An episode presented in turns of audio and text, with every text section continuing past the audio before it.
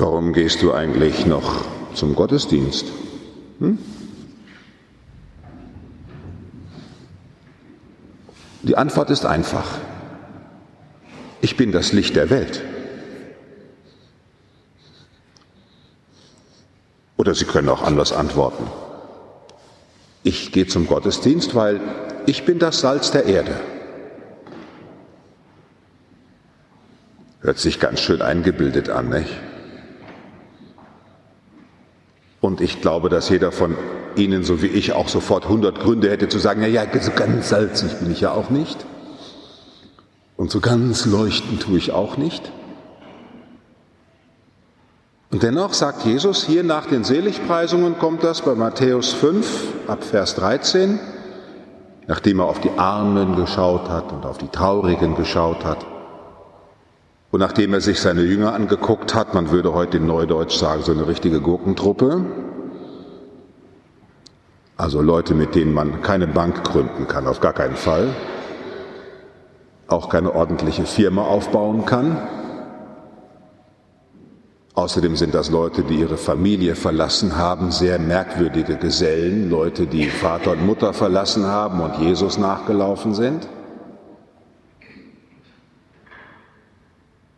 Ihr seid das Salz der Erde. Ihr seid das Licht der Welt. Wenn Sie sich das heute Abend mal trauen, einen Moment zuzulassen, geht das vielleicht mal so? Ich weiß, wir sind sehr negativ so unterrichtet, was wir alles nicht können, wer wir nicht sind, was alles bei uns nicht stimmt. Ist auch so, die anderen erkennen das ja auch sofort, was bei uns nicht richtig ist. Ja? Feedback-Kultur, hast du schon gemerkt, dass du... Und das mal einmal zur Seite lassen und ganz einen Moment mal so zuzulassen, ich lasse ihn mal ein paar Sekunden, ich bin, Moment mal, aha, ich bin... das Salz der Erde.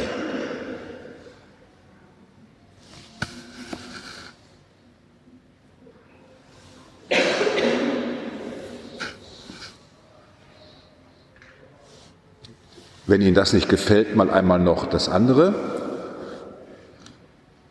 Ich bin das Licht der Welt.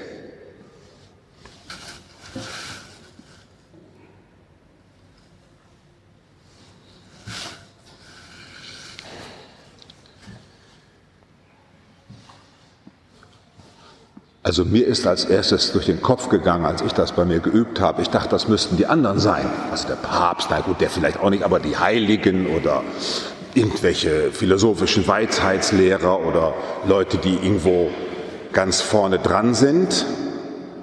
Nein, äh, nein, nein, nicht die anderen.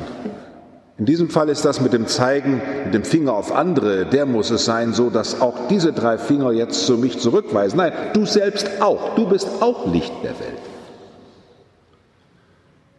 Das geht einem doch runter wie Öl, oder? So? Ich bin Salz der Erde. Ich bin Licht der Welt. Sie merken schon, liebe Schwestern und Brüder, dass mit dem Glauben an Gott, das ist ja schon schwer, aber mit dem Glauben an sich selbst ist auch ganz schön schwer, nicht? Das Vertrauen auf Gott, das ist natürlich schwer, aber das Vertrauen auf sich selbst ist auch ganz schön schwer. So eine Ungläubigkeit sich selbst gegenüber und so ein Misstrauen sich selbst gegenüber. Ich komme jetzt nicht von der ganzen therapeutischen Seite, ich bin okay, du bist okay, das gibt es auch. So weit will ich nicht gerade gehen. Aber Jesus jedenfalls schaut sich diese Leute an, die da mit ihm sind. So eine Verräterfigur wie Judas Iskariot, der ihn später verraten wird. So ein Petrus, der ihn dreimal verleugnet. Die beiden Donnersöhne, die sich darüber unterhalten werden, wer jetzt bei ihnen zuerst Karriere machen wird, so. Hm? Wenn sie schon mit dem Meister unterwegs sind, muss da irgendwas auch mal dabei rumkommen. Zu diesen Menschen sagt Jesus, ihr seid das Salz der Erde. Ihr seid das Licht der Welt. Das geht mir nach, weil ich natürlich auch bei mir sofort hundert Gründe habe zu sagen, ich wahrscheinlich nicht ganz. Dafür war meine Beichtspiegelerziehung viel zu intensiv. Ich weiß nicht, wie viele Punkte der Beichtspiegel enthielt, der mir Angst gemacht hat. Mein Gott, was ich für eine Sündensau bin, so hat Luther das formuliert. Ist denn bei mir gar nichts mehr in Ordnung? Auch im Beichtspiegel hatte die Kirche Jahrhunderte vergessen, vorne dran bei den zehn Geboten etwas zu schreiben, die aufgezählt waren, was in der Bibel steht. Ich bin der Herr, dein Gott, der dich aus dem Sklavenhaus in Ägypten befreit hat. Und darum wirst du keine anderen Götter neben mir haben. Du wirst auch natürlich die Wahrheit sagen. Es sind Schlussfolgerungen aus der Erfahrung einer befreienden Gegenwart, die Kräfte freisetzt, die nicht aus der Evolution kommen. Die Kräfte freisetzt, die nicht aus der Logik kommen. Ich kenne Leute, die kommen seit einigen Wochen jeden Morgen um sieben Uhr in die Messe und wissen gar nicht warum. Sie mussten einfach ihr Leben umstellen.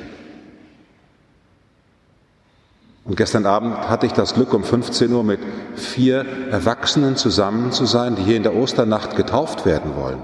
Eine Frau aus dem Iran, eine Frau, die Soziologie studiert hat und alles Mögliche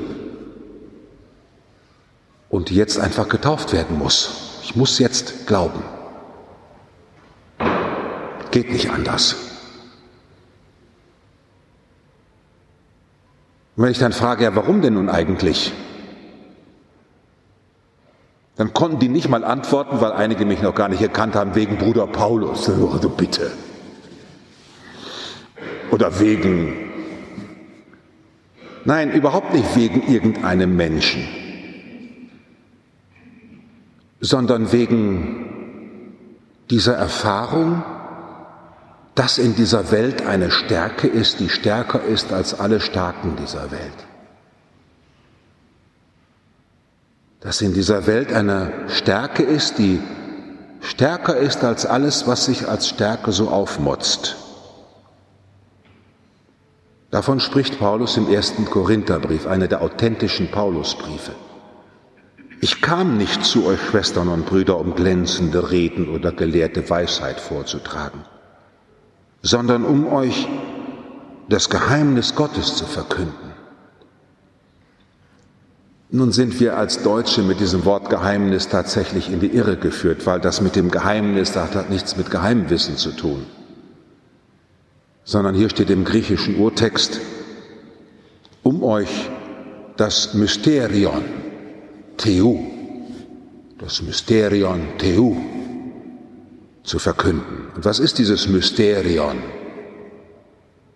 Dieses Mysterion, das kommt deswegen auch, ich habe mich entschlossen, bei euch nichts zu wissen, außer Jesus Christus, und zwar als den Gekreuzigten. Ich kam in Schwäche und in Furcht, zitternd und bebend zu euch. Das Mysterion Gottes ist was ganz Schwaches. Wir verkünden einen Gott, den man aufs Kreuz gelegt hat, der sich hat kreuzigen lassen und der in diesem Gekreuzigtsein seine Macht offenbart hat.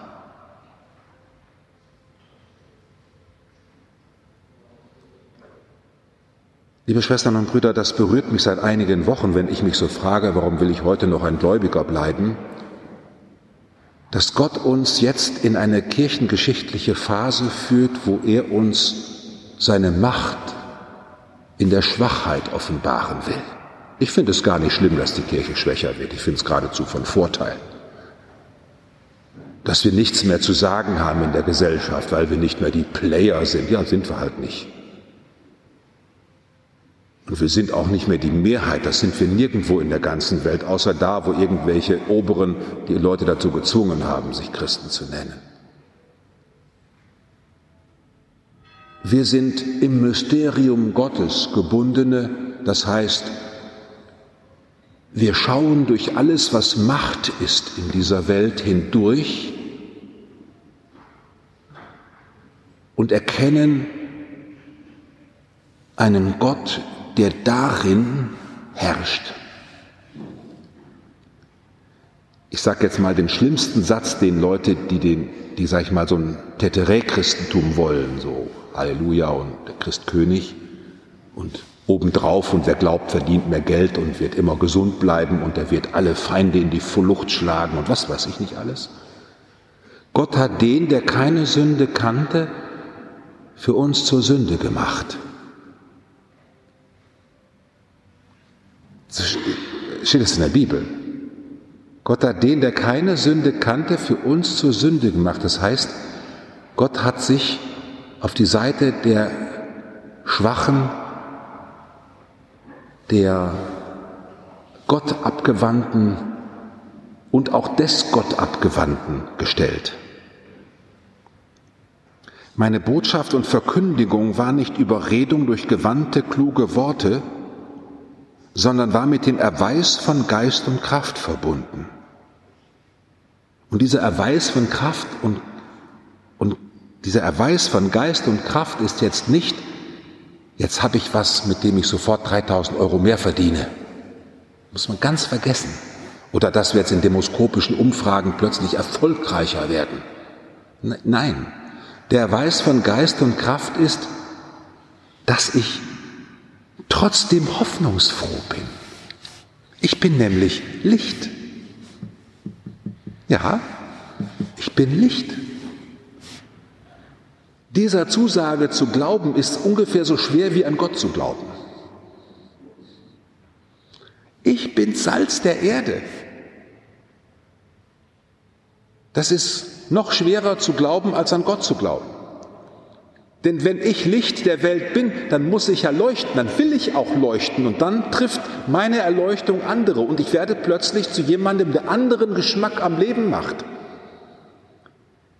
Ich bin plötzlich verantwortlich dafür, dass andere fröhlicher sind, weil ich so fröhlich bin. Ich mache die Welt anders, als sie tickt. Ich schreie nicht mit mit den Schreienden.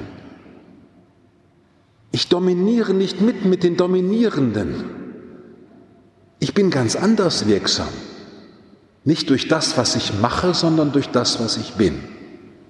Ganz schwach.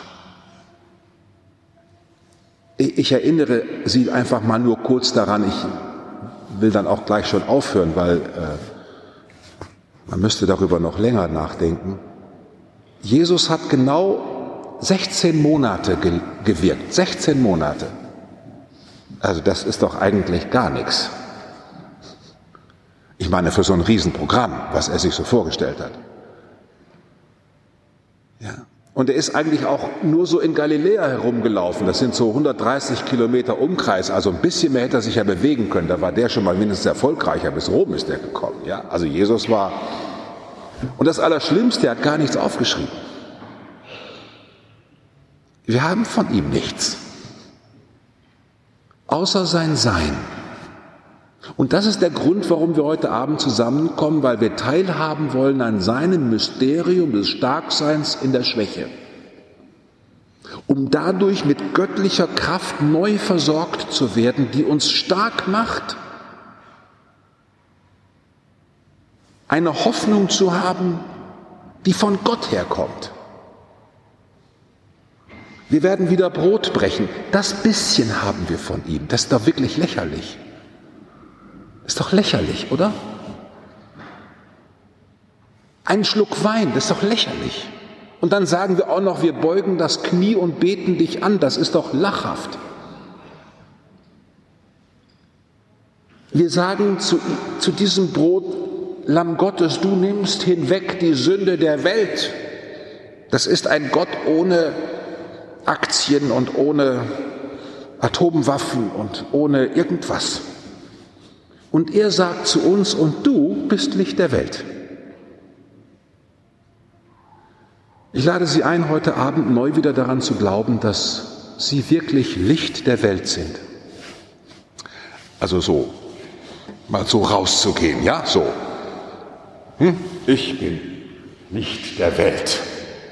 Ja, so. Um dann mal zu spüren, was das alles auslöst in ihrer Umgebung, dass sie sagen, doch, ich leuchte, in mir ist eine Leuchtkraft, ich habe hier in mir ein Leuchtmittel, das von Gott herkommt, ich leuchte. Ich bin Salz.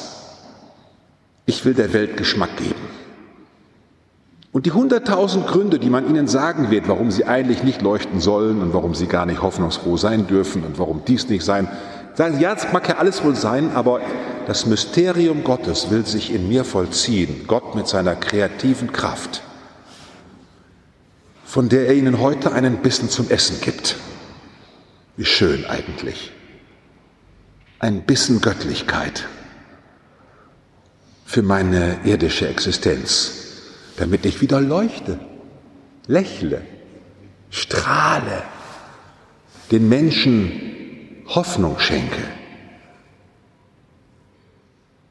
Unsere vier Taufbewerber werden demnächst jetzt öfter hier zum Gottesdienst kommen. Ich hoffe, dass sie alle so fröhlich gläubig hier sind, dass die noch lieber sich hier dann in der Osternacht taufen lassen, weil die von euch lernen, wie toll das ist, dass einer sagt, du bist Licht und ich bin dein Licht.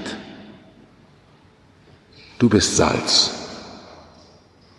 und ich habe an dir Geschmack gefunden. Amen.